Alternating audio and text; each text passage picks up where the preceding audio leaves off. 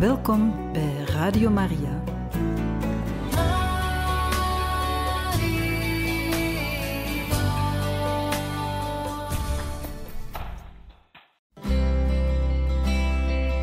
Welkom bij Boekat, een programma van Radio Maria.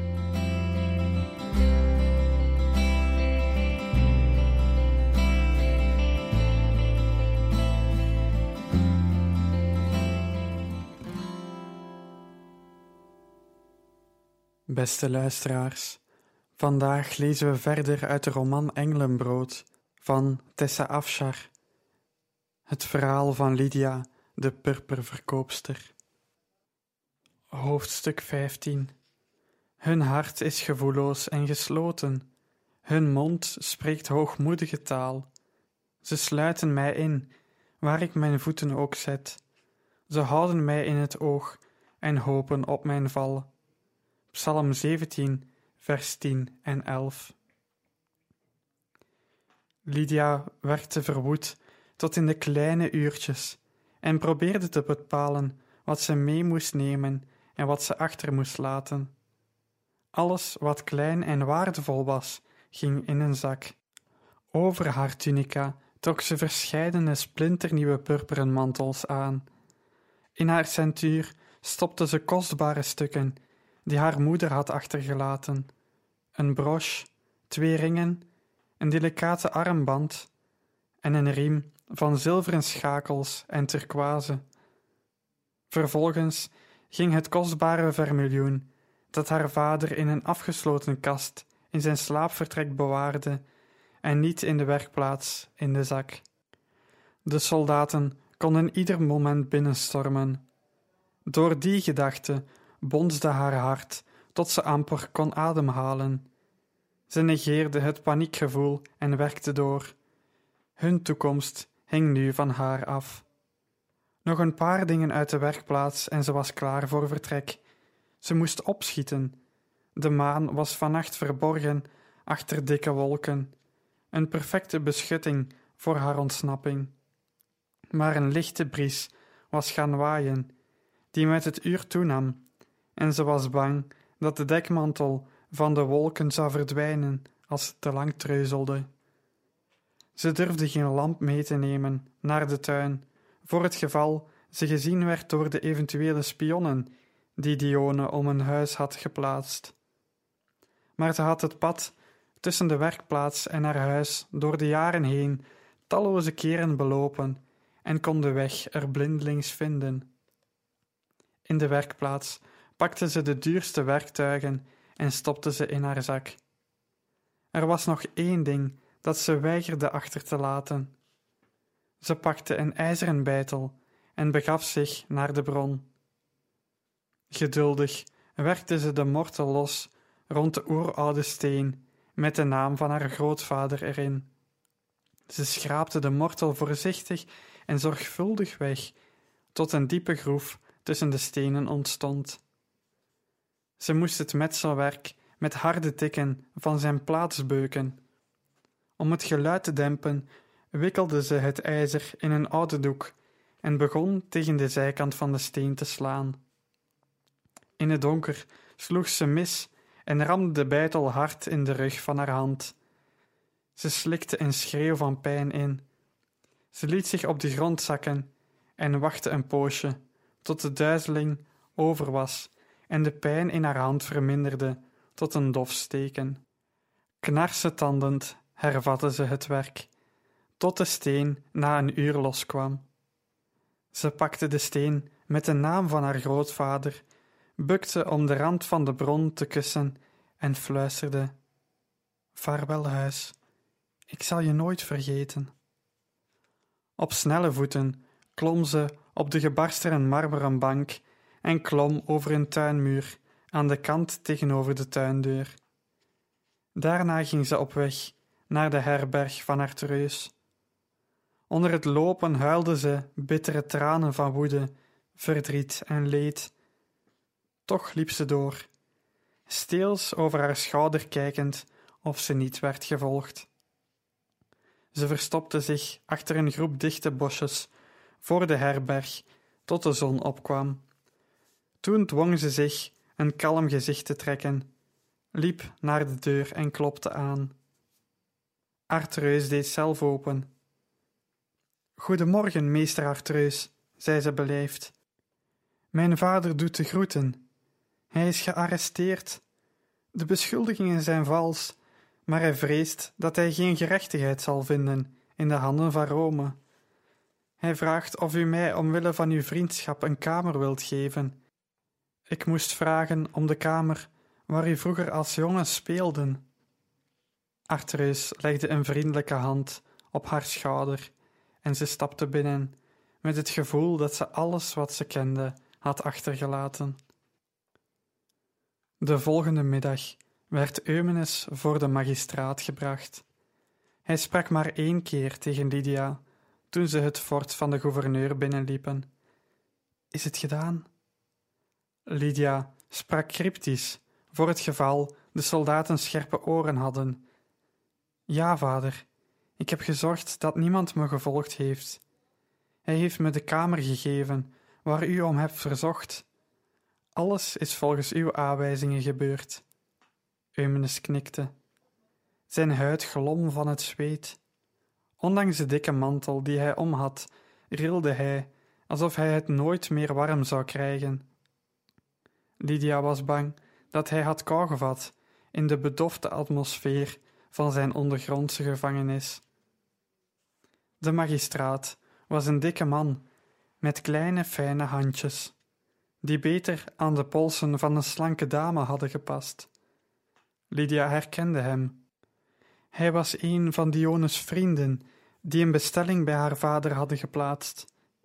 Zijn mantel, die om zijn schouders was vastgemaakt, met spelden van fijn goud, was gemaakt van kostbaar purper, merkte ze op. Ze kneep haar ogen half dicht toen ze het werk van haar vader herkende. De mantel was vervaardigd uit een van de stoffen die ze Dionys ter beschikking hadden gesteld. De magistraat was een vazal van Dione. Om zout in de wonden te wrijven, had ze hem omgekocht, met hun eigen handelswaar.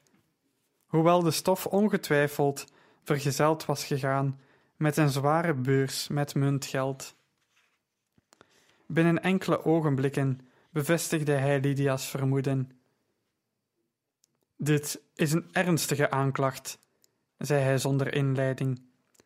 Diefstal van een Romeins staatsburger, een gerespecteerde patrones van onze stad? Hij bekeek een boekrol die hij met die fijne witte handjes openhield. Lydia's moed zonk in haar schoenen. Ze wist dat woorden niets uithaalden tegen corruptie, noch redelijkheid of medelijden.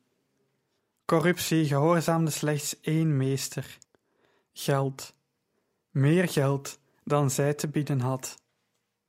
Toch kon ze niet werkeloos toekijken terwijl haar vader beschuldigd werd van een misdaad die hij niet had gepleegd. Mijn heer, ik smeek u, sta mij toe te spreken. Ik ben de dochter van deze man. Hij is een gerespecteerd lid van het gilde. U kunt bij elke verfmeester in Thyatira informeren, en ze zullen voor hem instaan. Velen kunnen getuigen van zijn eerlijkheid, daar ben ik zeker van. En toch getuigt dit? De magistraat wapperde met de boekrol. Van zijn oneerlijkheid. Uw vaders zegel tegen het woord van zijn vrienden. Wie denkt u dat ik moet geloven? De waarheid. De waarheid is dat een geëerde Romeinse weduwe op hem vertrouwd heeft en in goed vertrouwen zijn partner is geworden. Hij meende misbruik te maken van een hulpeloze vrouw, zonder te beseffen dat ze slimmer was dan hij. De magistraat stak een vinger naar Lydia uit. U bent de dochter van een dief. Door zijn daden heeft uw vader uw leven net zozeer verwoest als zijn eigen. Uw eer is in stukken gevallen, uw leven is verwoest. Straks zal ik uw vader een formele straf opleggen, maar hij moet weten dat zijn ergste straf uw lot is. Geen man zal nu met u trouwen. Niemand zal u willen hebben. U zult geen kinderen krijgen, geen vrienden, geen huis. U zult als een verschoppeling worden beschouwd. Eumenes wankelde, alsof hij tegen de borst werd geschopt. De magistraat keek hem met bloed doorlopen, pafferige ogen aan. Ik zie dat u begint te begrijpen wat ik bedoel. U hebt meer dan uw eigen leven verknoeid. Hoor nu uw straf aan. Onder andere omstandigheden zou ik u veroordelen tot zware dwangarbeid voor de rest van uw leven. Mevrouw Dione heeft echter gevraagd u genade te tonen. Het komt door haar onberispelijke karakter dat ze u ondanks uw schandelijke gedrag geen kwaadwilligheid betoont. In plaats van wat u verdient, zult u een mildere straf ontvangen. Uw bezit wordt u ontnomen en een deel daarvan wordt aan uw slachtoffer gegeven als vergoeding. Omdat zij om clementie voor u heeft gevraagd. Laten we de straf van een zware arbeid in een mijn varen en nemen we genoegen met een gezeling, dertig slagen. Laat het een les voor u zijn, mocht u weer in de verleiding komen om oneerlijk te zijn. Na de gezeling bent u vrij om te gaan, maar u mag niet terugkeren naar uw vroegere werkplaats of woning. Alles wat u vroeger bezat, is nu verbeurd. Dertig slagen! Lydia dacht dat ze het had uitgeschreeuwd, maar er kwam slechts een kreun over haar lippen. Een jongere man kon sterven aan zo'n vrede gezeling. Hoe kon iemand van haar vaders leeftijd dat geweld overleven? De soldaat die Eumenes had gearresteerd kwam aanlopen om hem mee te nemen. Hij boog zich naar haar toe en fluisterde in haar oor: Niet bang zijn, meisje. Ik zal hem sparen. Geen gebroken botten, alleen een paar bloederige littekens. Over een maand is hij weer zo goed als nieuw. Er was geen tijd om zich voor te bereiden op deze nieuwe verschrikking. Onmiddellijk na zijn audiëntie bij de magistraat werd Eumenes naar de binnenplaats gebracht om zijn afranseling te krijgen. Lydia volgde, volkomen in verwarring. Hun wereld was binnen een paar dagen, een paar uur zelfs, aan gruzelementen geslagen, en het was alsof haar ziel deze vreselijke smart niet kon bijhouden. Ze had zich nog nooit zo alleen gevoeld. Er was geen mens of God die haar of haar vader kon helpen. Ze waren door iedereen in de steek gelaten.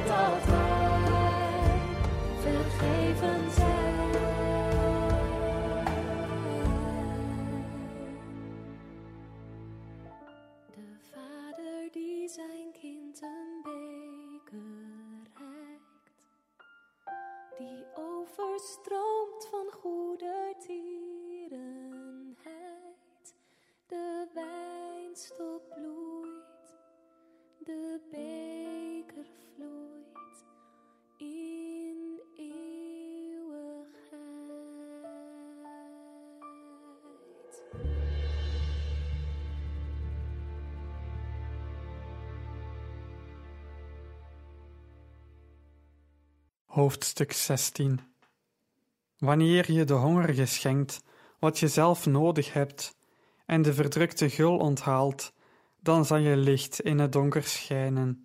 Jesaja hoofdstuk 58 vers 10 Lydia had nog nooit een man gegezeld zien worden. De aanblik van het flagrum in de vuist van de soldaat deed haar naar adem happen. Het was geen gewone zweep. Hij was kort en bestond uit drie dikke leren repen. In het leer waren met een reeks knopen kleine stukjes metaal vastgezet. Lood, dacht ze.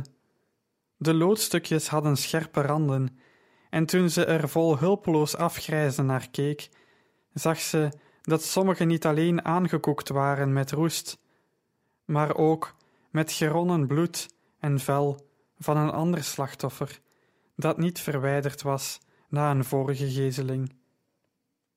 Eumenes tunica werd van zijn rug gescheurd en zijn handen werden aan een paal vastgebonden op de binnenplaats van de magistratuur.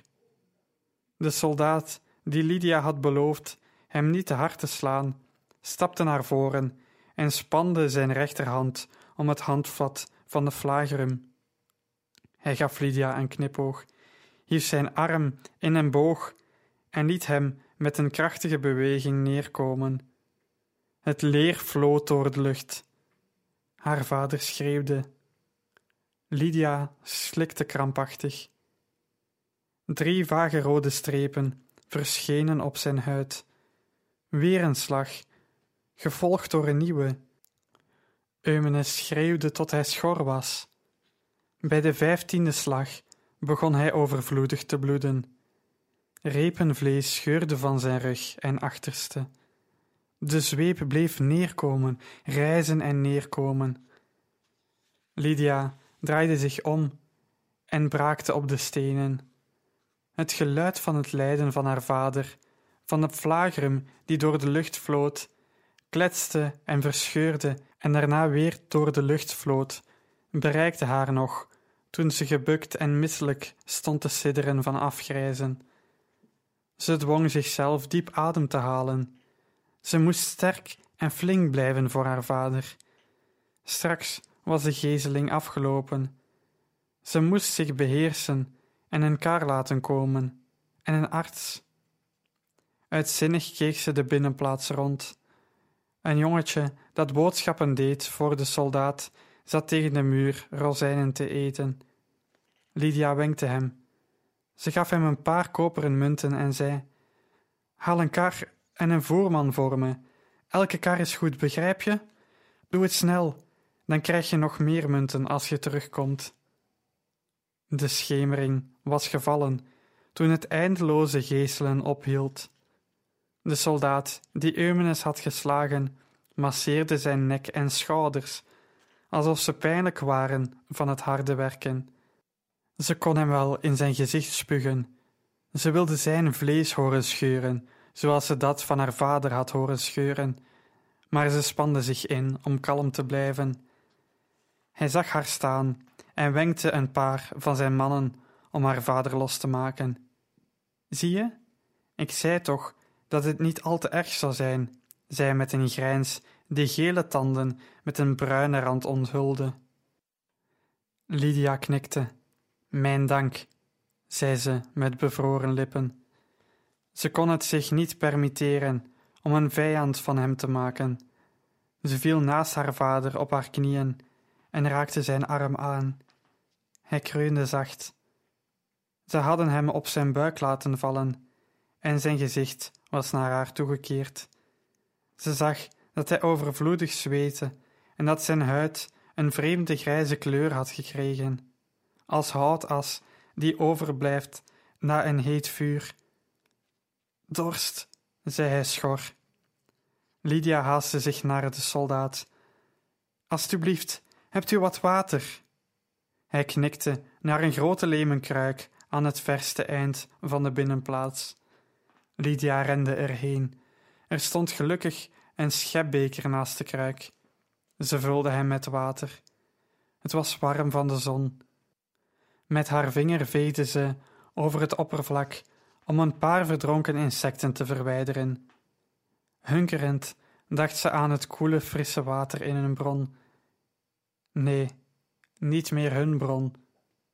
Ze duwde de gedachte weg en haastte zich terug naar haar vader om zijn lijden te verzachten. Hij kermde toen ze zijn hoofd zachtjes optilde uit de aarde, hoog genoeg om het water in zijn mond te brengen. Het meeste werd vermorst, maar het lukte hem een paar slokken te nemen. Ze drong aan en gaf hem meer. Hij begon te rillen en hevig te sidderen. Eerst dacht ze dat het door de geesteling kwam. Toen herkende ze de veelzeggende signalen. Niet nu, dacht ze wanhopig, toen hij het bewustzijn verloor. Zijn armen en benen schokten krampachtig. Ze vond de reep verhard leer, die ze voor zulke gelegenheden altijd bij zich droeg in haar centuur, en drukte die stevig in zijn mond, om zijn tong naar beneden te houden, zodat hij er niet op beet en zich verwondde terwijl hij vocht tegen zijn oude tegenstander. De aanval duurde niet lang. Ze duurde nooit lang. Binnen enkele ogenblikken was het voorbij. Naderhand bleef hij bewusteloos liggen. Twee keer gefolterd, een keer met de Romeinse zweep en opnieuw door zijn oude ziekte. De jongen arriveerde met een boer en zijn kar. Een deel van de kar was gevuld met stro. De enige vriendelijkheid die ze in de loop van deze dag had ervaren. Een beetje zachtheid om Eumenes te ondersteunen. Hij lag op zijn buik. Zijn bloed stolde in hartverscheurende strepen, die zijn wonden openscheurden en vliegen aantrokken. Lydia kon zijn mantel niet eens over hem heen leggen. De wol was zacht, maar schuurde over zijn gefolterde lichaam, zodat hij het uitschreeuwde van de pijn. Ze waren nog een eind van de herberg toen Lydia de boer vroeg de hoeven van zijn ezel te controleren. Het dier liet de kar te veel schokken, zei ze. De oude man rolde met zijn ogen, maar de aanblik van een munt maakte hem welwillend. Hij stopte langs de kant van de weg en bukte zich naar zijn ezel. Op dat moment stopte een andere man in een kleinere kar om te vragen of hij kon helpen. Een mantel bedekte zijn gezicht, dat hoe dan ook niet herkenbaar zou zijn geweest in de vallende avond. Hij bleef enkele ogenblikken staan, terwijl Lydia van de kar klom om de boer aanwijzingen te geven. Toen reed hij weg, alsof hij het wachten moe was. Na enkele ogenblikken van verhitte discussie zei de boer tegen Lydia dat er niets mis was met de ezel, en met een laatste grom nam hij weer plaats op de wiebelige kar. Tegen de tijd dat hij haar afzette op de open markt was het pikdonker. De boer krabde in zijn dunne haar en porde in het stro in de kar op zoek naar een vermiste man. Hij wist zeker dat hij twee passagiers had meegenomen, maar er was er maar één uitgestapt. Hoe iemand die zo ziek was, als een gegezelde misdadiger uit de kar kon zijn gesprongen en weggevlucht was, was hem een raadsel. Hij haalde zijn schouders op en stopte zijn munten veilig in zijn ceintuur. Voorzichtig haastte Lydia zich heimelijk terug naar de herberg van meester Artereus. Ze liep door de bochtige stegen en donkere paadjes om er zeker van te zijn dat niemand haar volgde. Ze werd niet gevolgd. Maar in het waarschijnlijke geval dat Dione later informatie zou inwinnen, zou het spoor haar naar niemand anders leiden dan naar een oude boer die zijn eenzame passagier op de markt had afgezet. Eumenes was simpelweg verdwenen. Hoe gaat het met hem? vroeg ze meester Artreus zodra ze was aangekomen. Hij ligt in je kamer te rusten, zei Artreus. Arme man. Bedankt voor uw hulp, zei Lydia. Haar gezicht was een bevroren masker. Toen mijn vrouw stierf, is je vader me te hulp geschoten. Van verdriet was ik in de war geraakt. Ik kon de herberg amper runnen, en het kon me weinig schelen of ik hem kwijtgeraakte. Met zijn eigen geld heeft Eumenes een beheerder aangenomen, die de leiding op zich nam, totdat ik weer tot mezelf kwam. Als hij er niet was geweest, was ik naast mijn geliefde vrouw ook de herberg kwijtgeraakt. Hij hield me vast als ik huilde en heeft heel wat lange nachten bij me gezeten. Ik heb mijn hele leven geen betere vriend gehad. Jullie zijn hier veilig, zolang als het nodig is. Ik zal jullie alle hulp geven die ik kan. Dat wist ik niet. Ja, je vader is niet het soort man dat met zijn goede daden te koop loopt. Het duurde een hele dag voordat Eumenes voldoende hersteld was om een paar woorden achter elkaar te zeggen. Hoe wist je dat ik gegezeld zou worden gisteren? vroeg hij met een zwakke stem. Dat wist ik niet. Lydia stopte met het vlechten van haar haar. Waarom stond Artreus dan te wachten voor de gevangenispoort? We wisten niet welk lot u wachtte, maar het leek mij beter dat meester Artreus bij de hand was, hoewel uit het zicht als u voor de magistraat kwam. Jullie dachten zeker dat ik als slaaf verkocht zou worden en waren van plan om me te ontvoeren van het transport waarop ik werd gesteld. Lydia haalde haar schouders op en deed geen moeite om het te ontkennen. Hij kende haar te goed. Zoals ik al zei, we wisten niet welke straf de magistraat u zou opleggen. We wilden voorbereid zijn. Een stommer idee is niet te bedenken. Ze zouden Artreus en jou gearresteerd hebben als jullie zo'n dwaasheid hadden uitgehaald. Dat had mij ook niet geholpen als jullie tweeën omwille van mij in de gevangenis waren beland. Lydia maakte een kalmerend gebaar. Er is uiteindelijk niets van gekomen. Vanwaar die tweede kar? Omdat ik niet wilde dat Dione te weten kwam waar we verblijven, zowel om meester Artreus tegen haar gif te beschermen als om u. Als ze ontdekt dat u haar voor schut hebt gezet, zal ze u niet met rust laten voordat ze uw purper heeft. Hoe heb je het gedaan? Ik was maar half bij bewustzijn tijdens de afgrijselijke rit.